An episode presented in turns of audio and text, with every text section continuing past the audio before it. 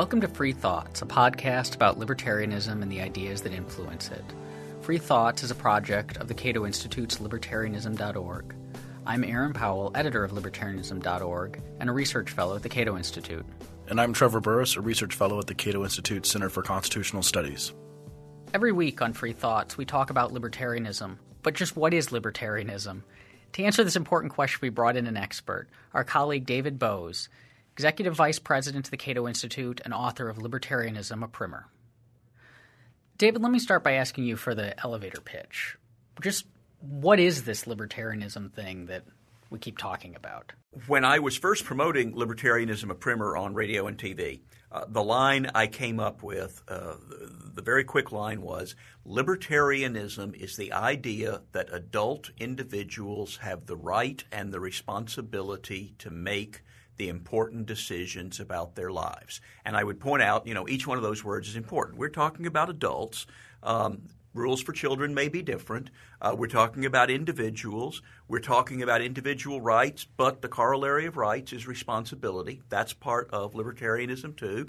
Make the important decisions about our lives. And then, if the host didn't interrupt me at that point, I can go on to say, and there are so many ways that our government doesn't allow us to make those important decisions.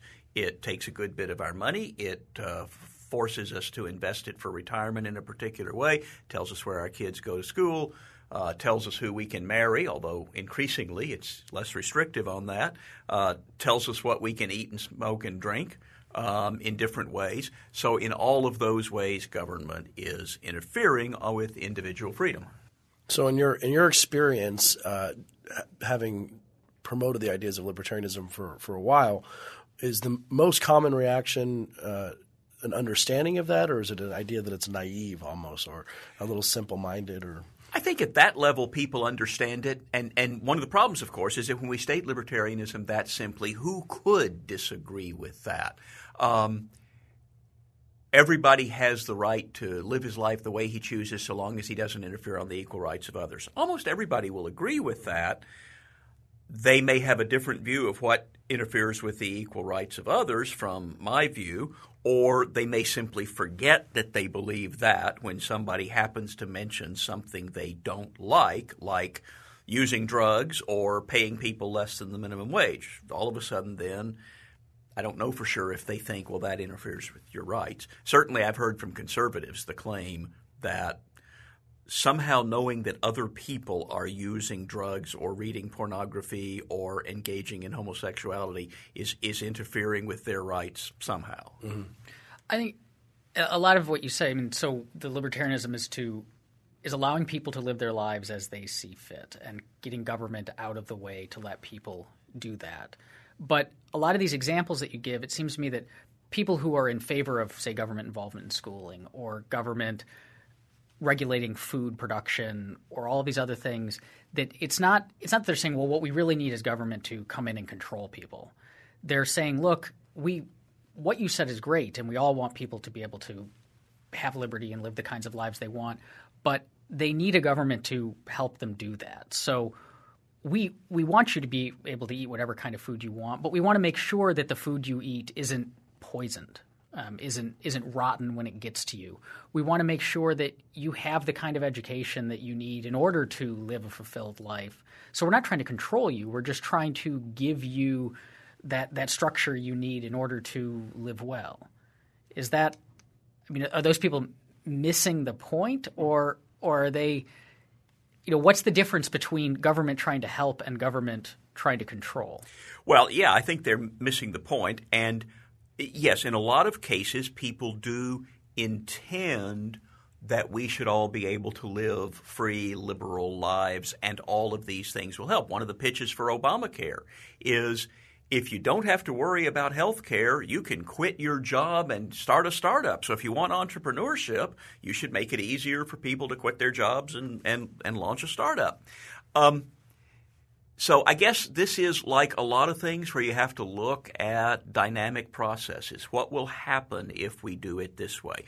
One of the things that happens if the government makes decisions for us, and I don't see how anybody can argue that the government isn't making the decision about where we should send our children to school. They may think it's a good idea, but but they are making that decision. Um, one of the things that happens if government makes your decisions for you is you never learn to make those decisions. Um, if you've never had to pick a school for your child, you may very well feel that you don't know how to pick a school. But you know how to pick a car, and that's pretty complicated too.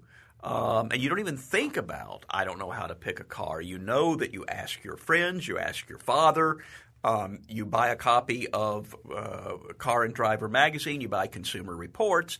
There are lots of ways to find out how to buy a car, and we don't have any of those things for schools, or we do for private schools, but in a, um, a much less visible format. So, yeah, a lot of people believe that that would be the case, but we're taking responsibility away from people. If we tell people how they should eat, then they don't develop their own good eating habits. If we tell people they can't use drugs, then they don't get a chance to discover um, what's interesting to them and what is um, and what the consequences of actions are. And the point Hayek made if we knew what the outcome of liberty would be, then we wouldn't need the liberty. The point of liberty is that we don't know what the outcome is. Even if I'm very well informed about what the best life for me right now is, that might change. I didn't know that the internet was part of uh, the best life for me 15 years ago. And if we had even more rigid control, then I never would have found out that the internet could be a fulfilling part of life. So, do you think that um, I get a lot of you hear about the word extreme a lot taken out about against libertarianism. It's an extremist philosophy. Uh, sometimes that's just could be just an insult of some type. But would you would you accept that to some degree that we're extreme or, or principled to some to some degree? And, and I remember reading some years ago about you know a a, a kind of um, declension or conjugation, whatever it was, that goes sort of. Um, you sweat, Aaron perspires, I sparkle. uh, so, so one of the ways of looking at this in, in, for any political advocate is I am principled, you are extreme, Aaron is a pig-headed fool. And anyone can say that depending on where right. you are. Yeah. Um, I also think one way to look at it is we don't think about the things the government does that kind of are extreme they arrest a million people a year for smoking pot. That seems kind of extreme. I had a I had a reporter way back in 1980 when I was traveling with a libertarian presidential candidate. A reporter said to me something about extreme, and I said, No, we reject the extremes. We reject the extreme idea that the government should take half of all the money a working man makes. We reject the extreme idea that American boys should be sent to die in conflicts around the world that have nothing to do with the vital interests of the United States. Now, if you say, well, it's not extreme because we're already doing it, and that makes it not extreme. Okay, but I kind of think it is extreme to take money from people at the point of a gun, and especially to take as much as many states do. And it's extreme to send people to die in deserts where American vital interests are not involved.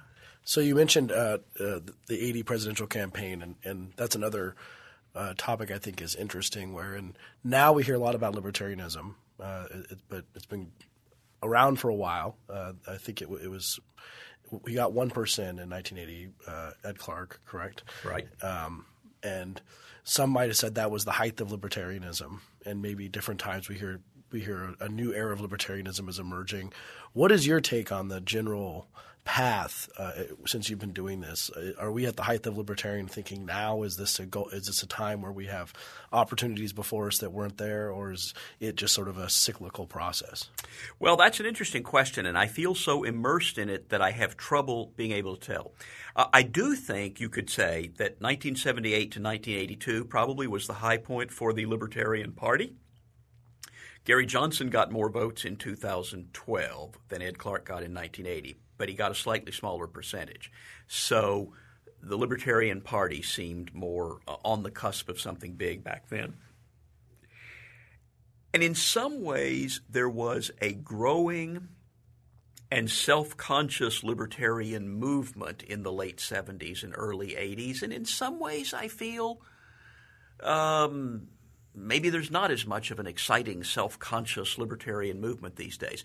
But that's partly because libertarian ideas have moved more into the mainstream. Um, some people would say they have become less radical themselves. Most libertarians maybe are more Friedmanite than Rothbardian these days. However, it may be that there are just as many Rothbardians as there were in 1979.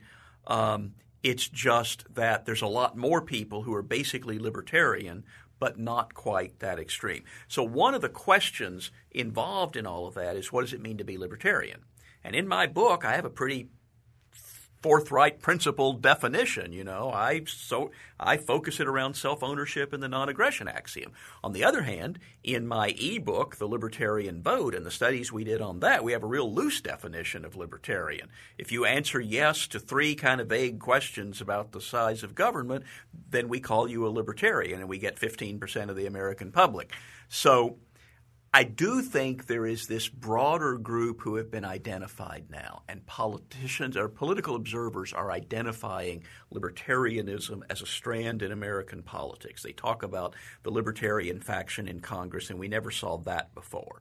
So, in, in those kinds of ways, there's growth, even though some of the institutions of the old libertarian movement um, have kind of withered. Let me ask you about these these basic principles that you say you argue for in your book. Um, the, one of the one of the critiques that is often leveled at libertarians, uh, especially ones who advance the, the non-aggression axiom or principle, as you mentioned, which is this idea that we cannot aggress against the, the person or property of another person. That, who that, has not himself right. initiated aggression. Right. Um, but the so that would mean that like I can't it would be impermissible for me to force you, like to just kind of pen you into a corner and threaten you with force in order to prevent you from leaving. But the argument that's often given against libertarianism or against this kind of libertarianism is that the, the property rights that we believe very strongly are themselves a form of aggression because they're they're me saying this area here is mine and if you come into it I can now aggress against you um, and so do we how do we how do we get to this kind of basic set of principles? You know that violence is one thing, but kind of these strong property rights, which are really important for libertarianism and kind of the basis for a lot of our views about the proper role of government, the proper role of taxation, and all these other things. How do we get to that, and our, how do we go about defending those ideas? Well, being modestly a public intellectual and definitely not a philosopher, um, I'm not sure if I can uh, prove the case for private property. To some extent, in most public debate that I engage in, people accept the idea that there's private property. Then the question is, well, how full should the rights of private property be? Should you be able to do this or that with your property? So, do we justify it entirely? The most obvious way to justify property rights, it seems to me, is that civilization would be impossible without them. Um, to, at a Cato gathering recently, I gave this cartoon history of the world, and I I'd collected cartoons for decades, and I finally put them together in a PowerPoint. And the very first one shows one caveman saying to another, "Let's cut the earth into little squares and sell them."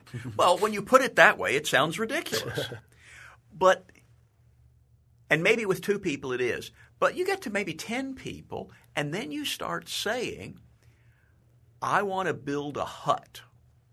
And I don't want you to be able to come and take it. And to do that, I have to know that what I do on this property is mine, and therefore the concept of, of property rights emerged in, in extremely early society, and you could call it homesteading. I just went over here and I said, This part is mine, and I drew a line around it, and then whatever I build on it or store on it, I'm supposed to be protected and eventually the rule of law grew up to develop that. Now, that is a consequentialist argument. It, it's, it's not a purely, uh, what is the term, deontological argument. Um, and maybe that is the basis for where we start this process.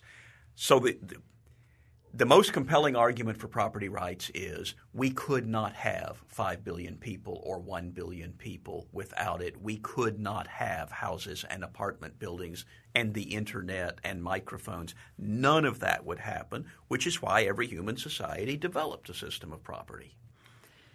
We've talked a lot so far about the things that government is not allowed to do or, or that shouldn't that government should not do. But what what is government supposed to do in a libertarian system? What is the proper role of government? Should it have any role at all? Well, as you know, libertarians disagree about that. Um, certainly, if we talk about the 15%, then uh, uh, they think that maybe they think government should do less than it does, but they may not have a very radical view of, of how much less it should do. And um, I wrote something a few years ago saying libertarians are not anti government, which is a term often thrown around in the media.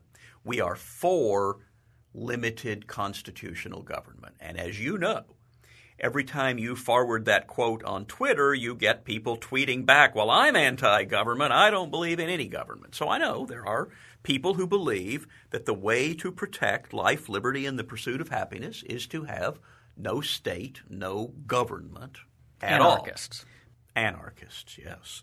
Uh, my own view is that the protection of the rights to life, liberty, and the pursuit of happiness, or life, liberty, and property, is an appropriate role for government. That I don't think government needs to provide public goods, much less private goods. It doesn't need to make us better people. Um, but it does need to protect our rights. And so, our right to life, our right to liberty, our right to property, we should, and so I, I agree with the traditional limited government view that for that you need national defense, not wars around the world, but national defense. Uh, you need courts to settle disputes and uh, try violators, uh, and you need police to apprehend, uh, to maybe to prevent crime, and certainly to apprehend criminals. That's that's my view of what an appropriate limited constitutional government is. Now, in the uh, in the scope of the uh, you mentioned the 70s i think we can would you say that the modern libertarian movement begins in the 70s more or less? Well you know history is a complicated process. The modern libertarian the libertarian movement begins the first time one caveman says to another back off put down that rock. Um, and the American Revolution and abolitionism and the peace movement, that's all part of the libertarian movement. But in some sense, you could say there's probably two places you could place it. There's a revival of liberal ideas that are beginning to be solidified into libertarian ideas in the reaction to the New Deal. Uh, so, for instance, 1943, when Rose Wilder Lane, Isabel Paterson, and Ayn Rand all published books.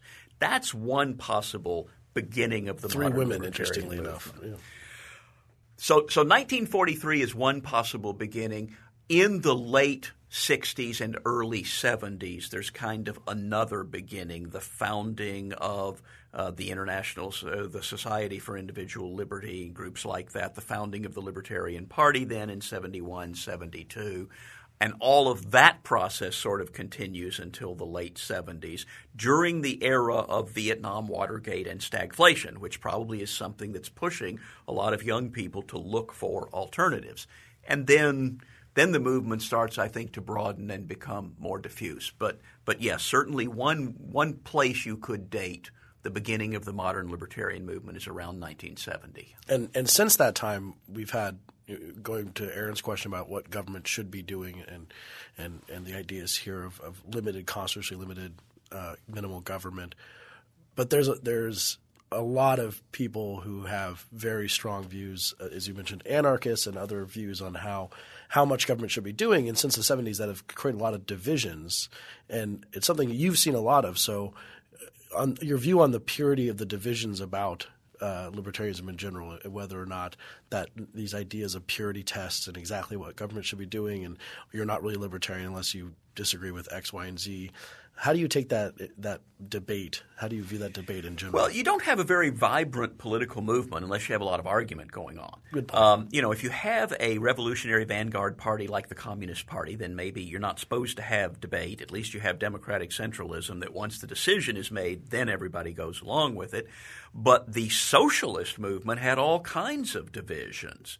Um, so I think it's, a sign of health generally that there are lots of arguments going on. Um, in 1970, in the 70s, probably the real debate was sort of anarchists versus limited government uh, advocates, and in the Libertarian Party, they they sort of came to an agreement that we're against all the following things, and we we will not affirmatively say we all agree on supporting these things. Um, I think as a political movement, that's probably the way libertarianism works. Um, we're we're generally against government spending, against high taxes. Most of us against the federal income tax, against the Federal Reserve, against foreign wars, against the drug war. If you got rid of those things, how much of government would be left, and how much of that would you then want to get rid of? I don't see how why a political movement has to agree on that. Uh, mm-hmm. Uh, we have a lot of things to get done, and that doesn't mean that along the way we won't propose to get rid of this piece that you think shouldn't get, be gotten rid of, even though all these other things should. So not everybody can be in the same place all the time. Uh, the more troubling thing to me is uh, too many crazy elements of libertarianism that I think are not very helpful in presenting the ideas to the world that are a distraction from the real discussion. And I'm not I'm not saying the real world is just the political movement. I do think the philosophical movement, getting the principles right, is important. If I want to think, for instance, about how to think about some proposed new copyright law, the first thing I'd like to do is clarify what I believe libertarianism teaches us about intellectual property, and then say, does this new law move us closer to it or not? Now, it's possible that there are. Uh, it's possible that without knowing what I really believe at heart about intellectual property, I can still believe this bill or this bill is a bad one. Um, but generally, I know those things because they move toward or away from a society that eliminates organized coercion. Um, so I think it's important to get the philosophical part right, even though as a political movement, we don't all have to agree. Let me ask about compassion, because I think this is one of the the things that's often thrown at libertarians is that we're not we're not compassionate that we believe in these these strict rights and that the government's job is to enforce those rights protect us from violence protect our property enforce contracts and that that sounds all well and good, but there are going to be people who fall through the cracks of the you know the riches that the market creates, or people who are hurt through no fault of their own, and then don't you need government to step in and help those people? You know, we need we need these welfare programs to provide a safety net. What about uh, the people who slip through the cracks? Right, and and so we're told that because libertarians generally aren't in favor of those sorts of programs, that we we lack compassion, that we don't care about the poor, that this is a, a philosophy of just like I want to keep what's mine and I don't really care about other people. And that's I, I know that's not it's not true for me. It's not the way that I feel. But how do we? It's probably the most common characterization. Yeah. yeah. So how do we go about responding to that? I mean, do we need the government in order to provide this compassion to help people in need? Well, that's a good question, and you're right. It is one of the most common criticisms of libertarianism. I think proper libertarians are compassionate. The, the libertarian philosophy is one that opposes concentrations of power, that is concerned with the rights of every person, including the poorest and weakest, um, and has demonstrated through history that it is the way to make poor people to liberate poor people from the backbreaking labor and short lives that are the natural condition of mankind. But it's true that libertarians don't wear their compassion on their sleeves. And having concluded that the way to get widespread prosperity, especially for the least advantaged, is to have a system of individual rights, property, and free markets, we don't necessarily feel we have to keep pointing out that that's the virtue of it. Our our task becomes insisting that the government not violate these rules, which will in fact make most people better off most of the time. So we absolutely can point to the fact that we have risen up out of the muck and beyond backbreaking labor because we have govern uh, because we have free markets, not because we have government doing a lot of things for people. Why do we not have child labor anymore? Not really because of the child labor laws. The child labor laws came in as the market got wealthy enough that people didn't want their children working anymore. So we do do that. And when we think about eliminating poverty, eliminating want, we should think about the systems that we do favor and not just the ones that we don't favor. We favor the family, which is, you know, the greatest institution of redistribution. Um, we favor economic growth and free markets, which is the institution that allows all families to rise from desperate poverty. We support institutions of mutual aid. People come together um, in things like the uh, Lions clubs and Rotary and things like that, which are not as significant in our lives as they were a couple of generations ago, when that really was where people came together and threw money into a common pot that was their insurance system. But it wasn't corporate, it was a mutual aid system. And then we believe in charities, and we believe in churches performing charity.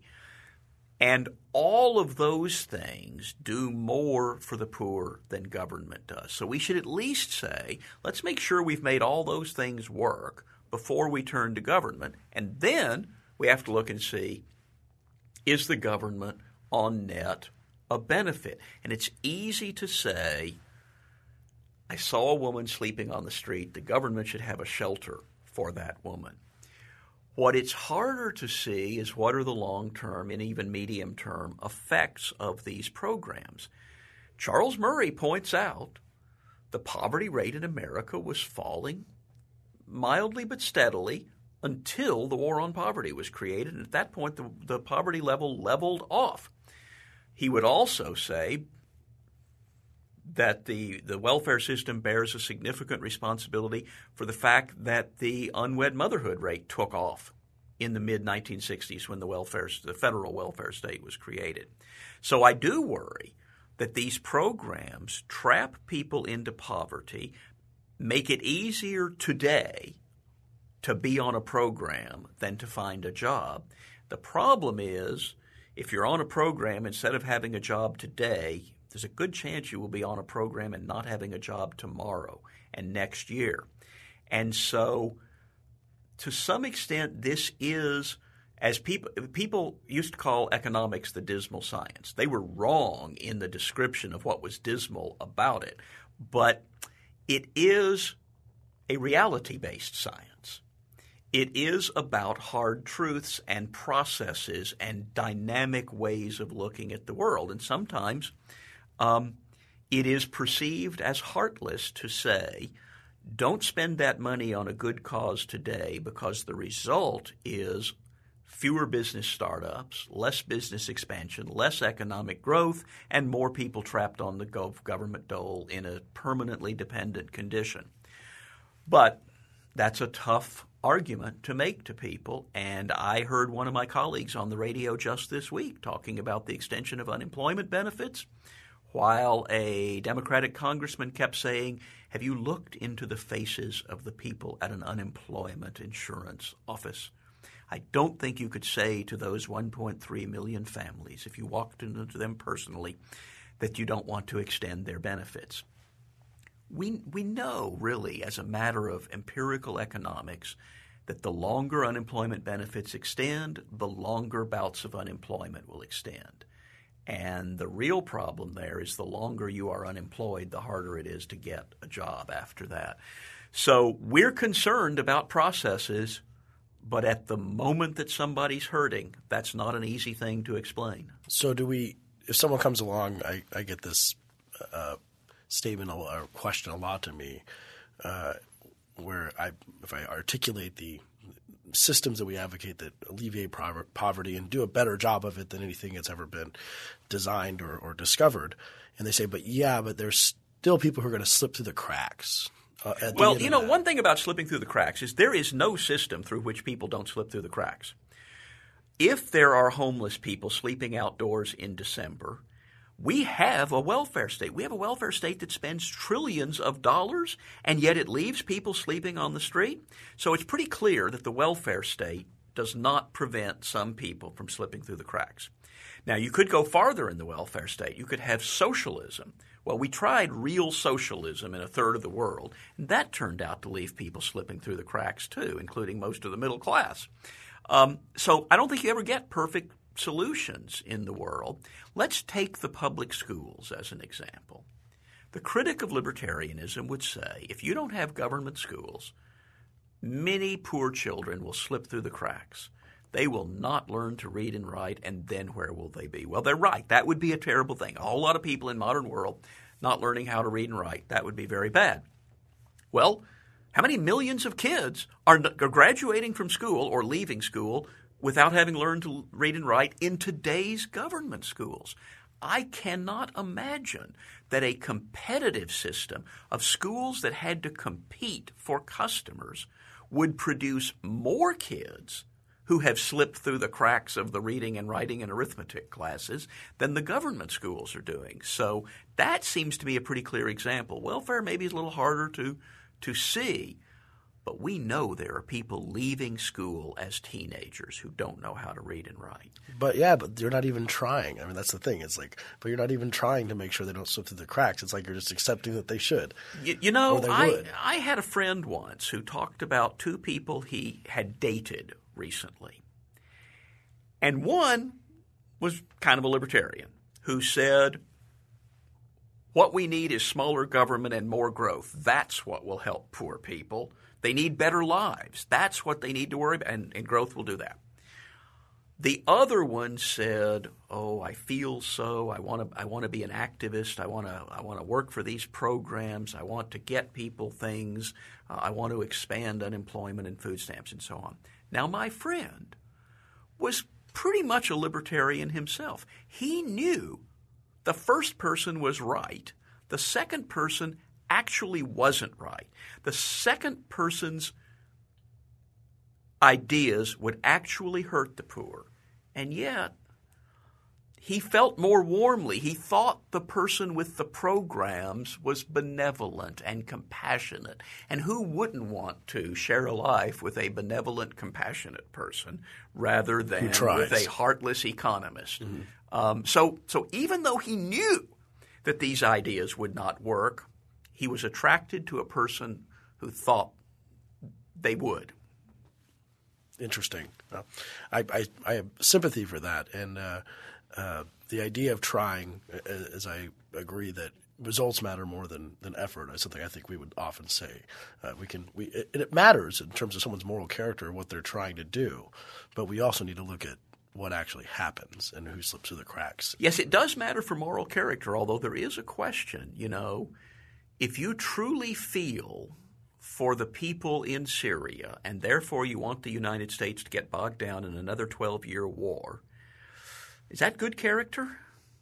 I don't know.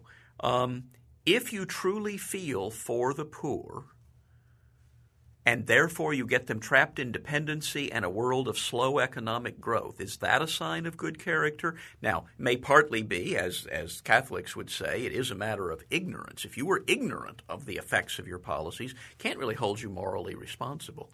Curious to know what um, a Catholic priest who understood economics would say about moral character. Um, if you advocate things because you are a good and decent and feeling person that in fact are bad for the people you're trying to help, what does that say about your chances at heaven? I could say Aristotle would would say this person has their acting out of the virtues. That's great, but they don't have full moral character because they've got poor judgment. So they're acting for the right reasons, but they're doing it poorly. And in order to have really good moral character, you got to have both. Probably true. That, yeah. that seems like a reasonable position, although I, I, do understand the argument from ignorance. If you just truly don't know um, that these programs are worse for the poor. And of course, we should also keep in mind the possibility that we might be the ones who are wrong. Yes, but in, in either case, whether we're the ones who might be wrong or these other people are wrong, if you're out there in the world working to advance something, you, you really care about helping these people, and so you're working really hard and putting a lot of effort into a set of solutions, you can be ignorant about whether they work. But it seems like you do have some obligation to check, to really put some effort into seeing is this the right path? Am I doing the right thing? That it's it's okay to be ignorant, but you should recognize that we all have a level of ignorance and put Some the effort people in try to try alleviate it. Yeah, Yeah. right. Yeah. So the I have uh, a lot of what we were talking about with compassion and the welfare state. Uh, there's be people listening to this who are, who might be saying, "Well, that just sounds like Republicans, conservatives."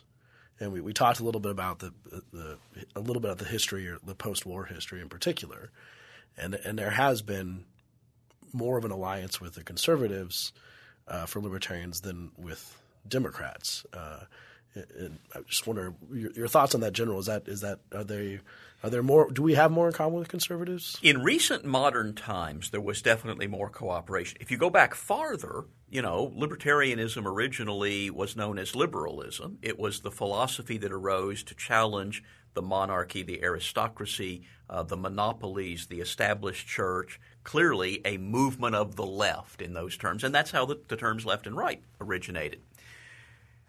A lot of intellectual historians would say, as a lot of liberals in the late 19th century turned toward wanting to use the government to advance what they saw as their values, then there was this split, and the libertarians or liberals who didn't want to use the government, who believed still that the rule of law and limited government was the best way to achieve these good results, began to seem like conservatives.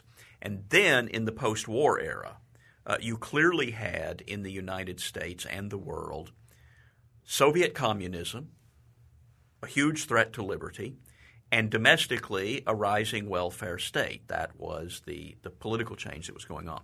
So both libertarians and conservatives were very much against both communism and the welfare state, which allowed them, pushed them to work together in a way they might not have if the world we faced was a world of perpetual war uh, then you might see libertarians allying with the left, um, or a world, let's say, where slavery was the dominant issue. Then libertarians should probably be working with human rights activists of the left against the people who are not today's contemporary conservatives, but people who would be called conservative in a society where they were trying to preserve slavery um, then you'd see libertarianism as being on the left. So, yeah, in our recent time. And now the federal government has become so big with so many programs and such constant focus on spending and the budget that we tend to focus on those issues. And Republicans use a lot of libertarian rhetoric. Ronald Reagan was very good at it. And even Mitt Romney, who I don't think believed a word of it, mm. was pretty good at talking about free markets and private property, and Obama's taking us to socialism along the very same path I used in Massachusetts, except it's different when it's in the state. Um, so we, we have tended to find ourselves allied there.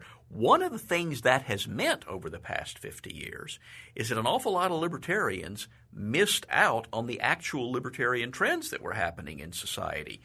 Um, the movement against Jim Crow and organized racism, there were some early libertarians who sort of stated that they were against Jim Crow and organized segregation, but they didn't get involved in the civil rights movement. The movement of women's liberation, perceived as being a left wing movement, and therefore libertarians tended to ignore or uh, or actually oppose it. Uh, the gay rights movement, all of these areas. Uh, the anti war movement, libertarians have been a little more involved in. Um, and have unfortunately not stepped up to the game the last uh, five years when a Democratic president is prosecuting wars and the left wing anti war movement just folded its tent and went home. There are other issues like the drug war where libertarians and liberals have often been allied, even though people like Bill Buckley were also critics of the drug war. Um, so I don't think at its most fundamental level libertarians are more allied with the right, whatever that term means.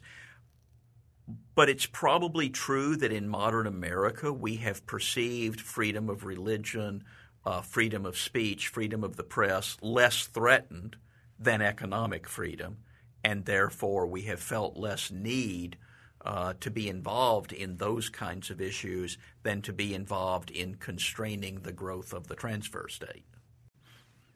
Let me ask another question that commonly gets asked of libertarians, which is these these ideas. You know, if they're as good as you say they are, and that they create the wealth that you say they do, and they lead to better lives and all these other things that are really valuable.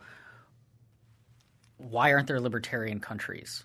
Why don't we see this embraced on a much larger scale than it is? Well, because there are libertarian countries, and there's a general trend in the world in the direction of more libertarian countries. There used to be Oriental despotism and feudalism, and then absolute monarchy and tribal violence, and uh, in, a, in a later era, there was military dictatorship across a lot of Latin America.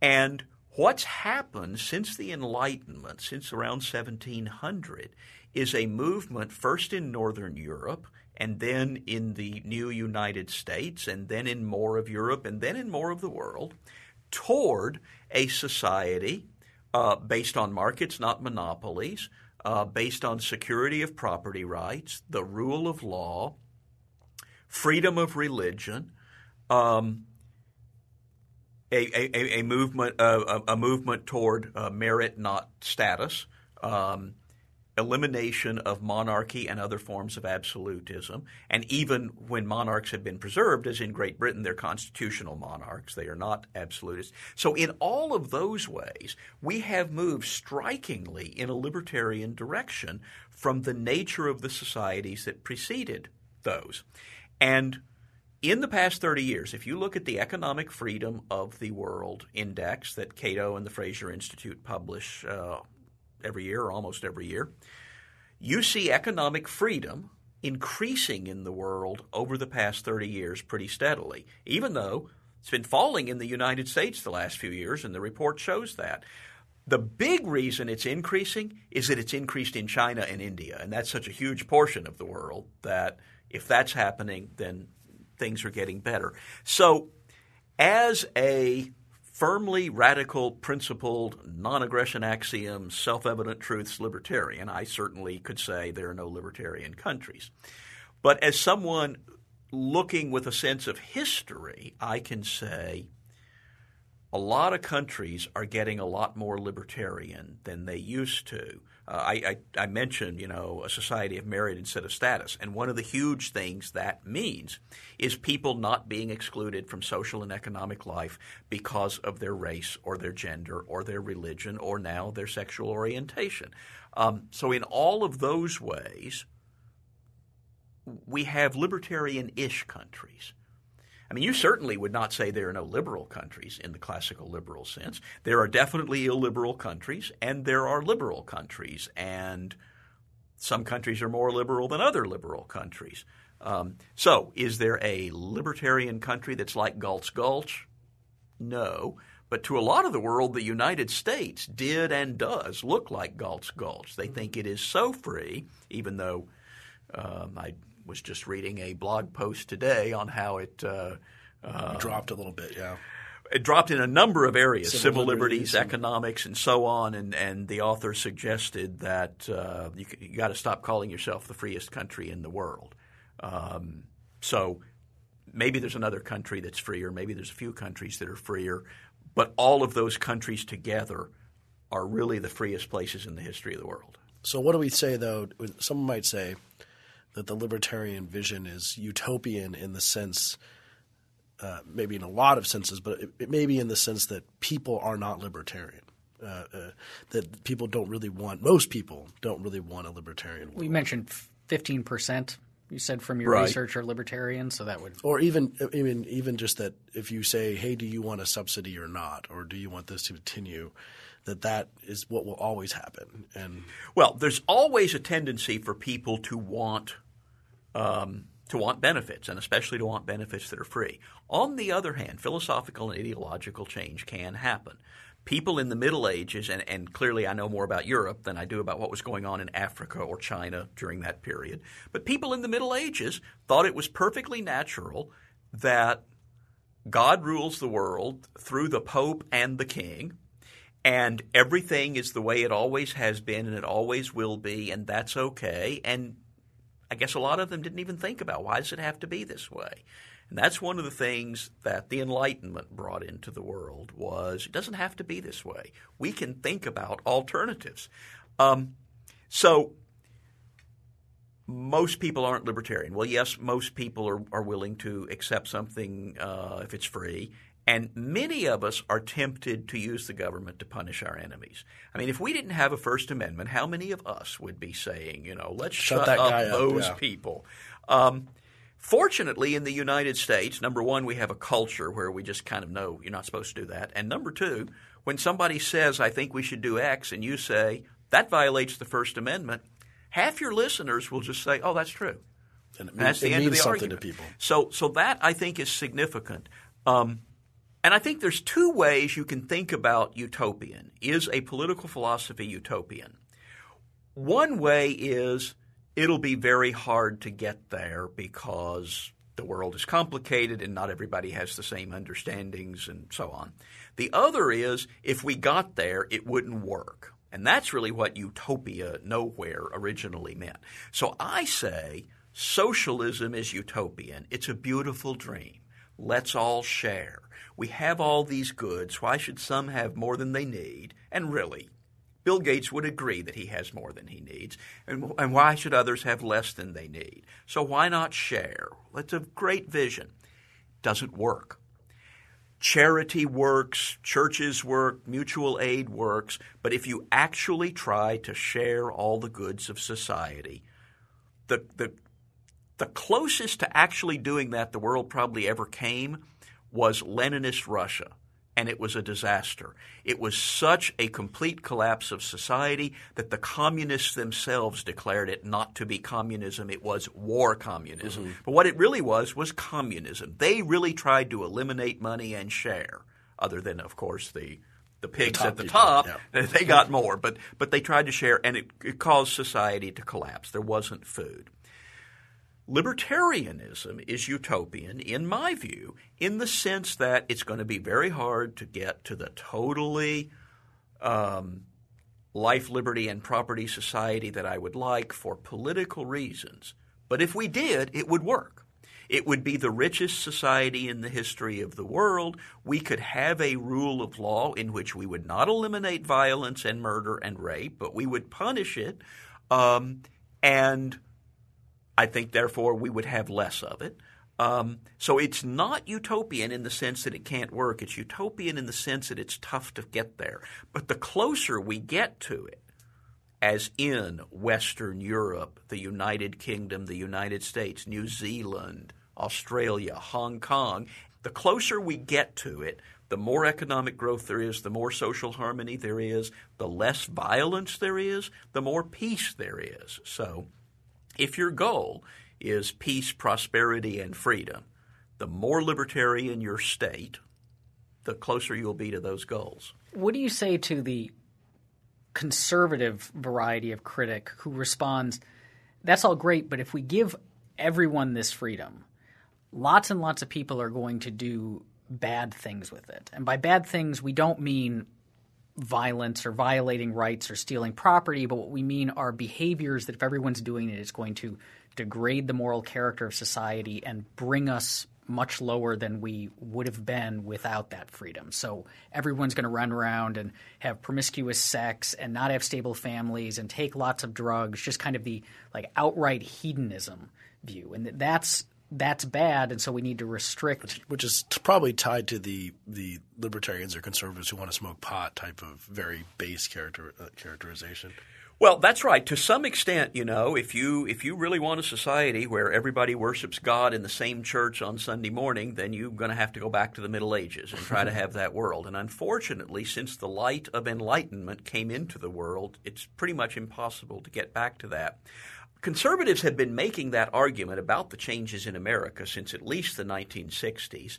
And yet, we look at our society today and we say, yes, there are people who use drugs, and we think there's a lot more premarital sex than there used to be. Um, there's certainly more open homosexuality. Lots, of, there's more access to pornography now that we have the internet, if nothing else.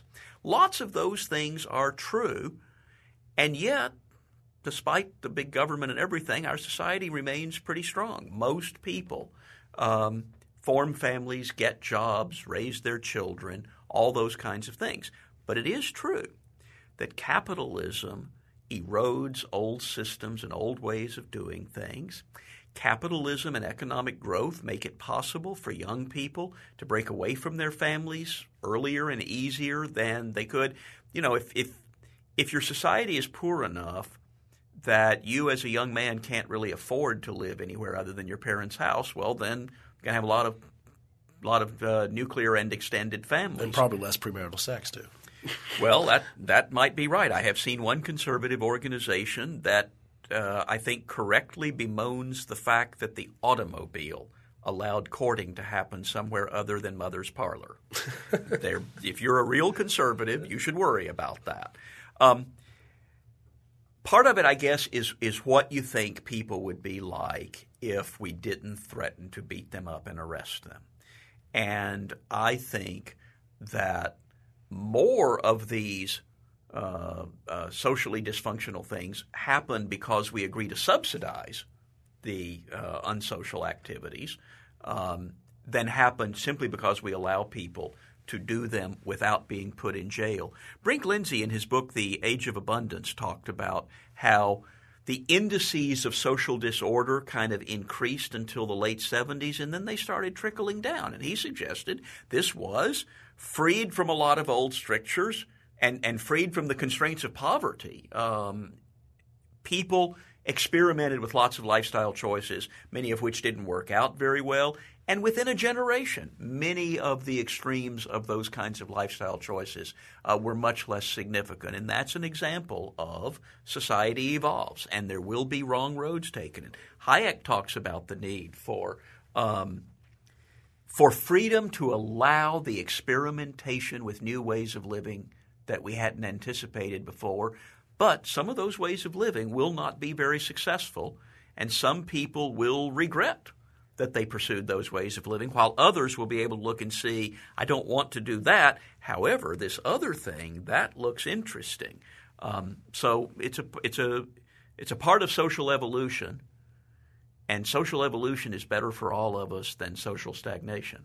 So perhaps as a as a part of the evolution point, as a, as a final question, uh, with where do you see libertarianism going uh, from this date forward, we have uh, more and more murmurings about libertarianism and more and more hit pieces, which I always say is a is a good sign that there are more and more people out there writing things and saying we're all crazy. Uh, and so, do we see this going forward? Is there is there a lot of growth to happen? Uh, is, is, there going to be a, a libertarian movement of sizable portion? Would you be so bold to predict? Well, I wouldn't. I feel very uncertain about the way society develops within the next 10, 20 years. Um, over a longer term, over 100 years, I believe the world will become more libertarian precisely because libertarianism works. More and more countries are going to see that allowing freedom of religion and freedom of speech actually creates a more harmonious society, and that allowing more reliance on markets creates a more prosperous society. People will see that. Now, to the extent that that happens significantly, it could reduce the value of a libertarian movement. You won't have as much to be opposed to. Um, it seems very difficult in a modern democratic society to consistently organize people against big government that isn't violating their fundamental rights of freedom of speech, living where they want to, marrying whom they want to, and so on. You get people who oppose big government overspending and deficits, and once in a while they turn out at the polls and they try to turn out the people who uh, have done that. But really creating a political movement is difficult. I do think over the next few years, I expect to see more people becoming libertarian and more media coverage of libertarianism. But how that will affect the world uh, in the short term, I don't know. So I know Trevor said that was the final question, but I've got one more final question. It's it's the question, the kind of ultimate libertarian stumper that gets thrown at us all the time. So I thought I'd give you an opportunity to be stumped by it, and that is, what about the roads? you know, to me that is just silly. What about the poor? Man, you look at the woman by the side of the road and you feel something should be done and if and, and, and you're susceptible to the politician's argument something must be done, this is something, therefore this must be done. The roads are an economic service. People want to get from one place to another. People want to make money giving people what they want. I'm not very worried about the schools or the roads. People will supply them. Now, and this is where our being trapped in a particular kind of world means we just can't see. I can't see. I don't know how the roads would be provided. And, and mentioning schools reminds me of that. What would the schools be like after 25 years in a libertarian society? Well, maybe there wouldn't be schools. I think it'd be education, but maybe it wouldn't be schools. So the real question is not what would the roads be like, but what would mobility be like? And maybe we'd all be wearing jetpacks, and maybe we'd have been wearing jetpacks 30 years ago if it wasn't for the government roads. Just look what happened to telephone innovation when we broke the Bell system monopoly. There was no innovation for 50 years. Things got a little bit better, but there was no innovation. Only black phones, too, I think. Well, actually, one of the big deals was the introduction of the Princess phone, which Ooh. had a graceful oval look. Okay. Um, and then telephony exploded. Um, nobody could have predicted that. We didn't know that was possible. So, liberate education and watch educational technology uh, and progress happen, and liberate mobility and who knows, driverless cars, um, maglev roads, um, jetpacks, or people may decide to live closer to their offices because it turns out transportation is more expensive than we've been required to confront since we pay for it all through taxation. So I don't know the answer, but I am not at all worried about roads. Markets can provide goods and services that people want. I want to thank David Boaz for joining us today on Free Thoughts, and thank you for listening. If you have any questions or comments, you can find me on Twitter at A Ross P. That's A R O S S P. You can find me on Twitter at TC Burrus, T C B U R R U S. And you can find me on Twitter at David underscore Boaz. Free Thoughts is a project of libertarianism.org and the Cato Institute and is produced by Evan Banks. To learn more about libertarianism, visit us on the web at www.libertarianism.org.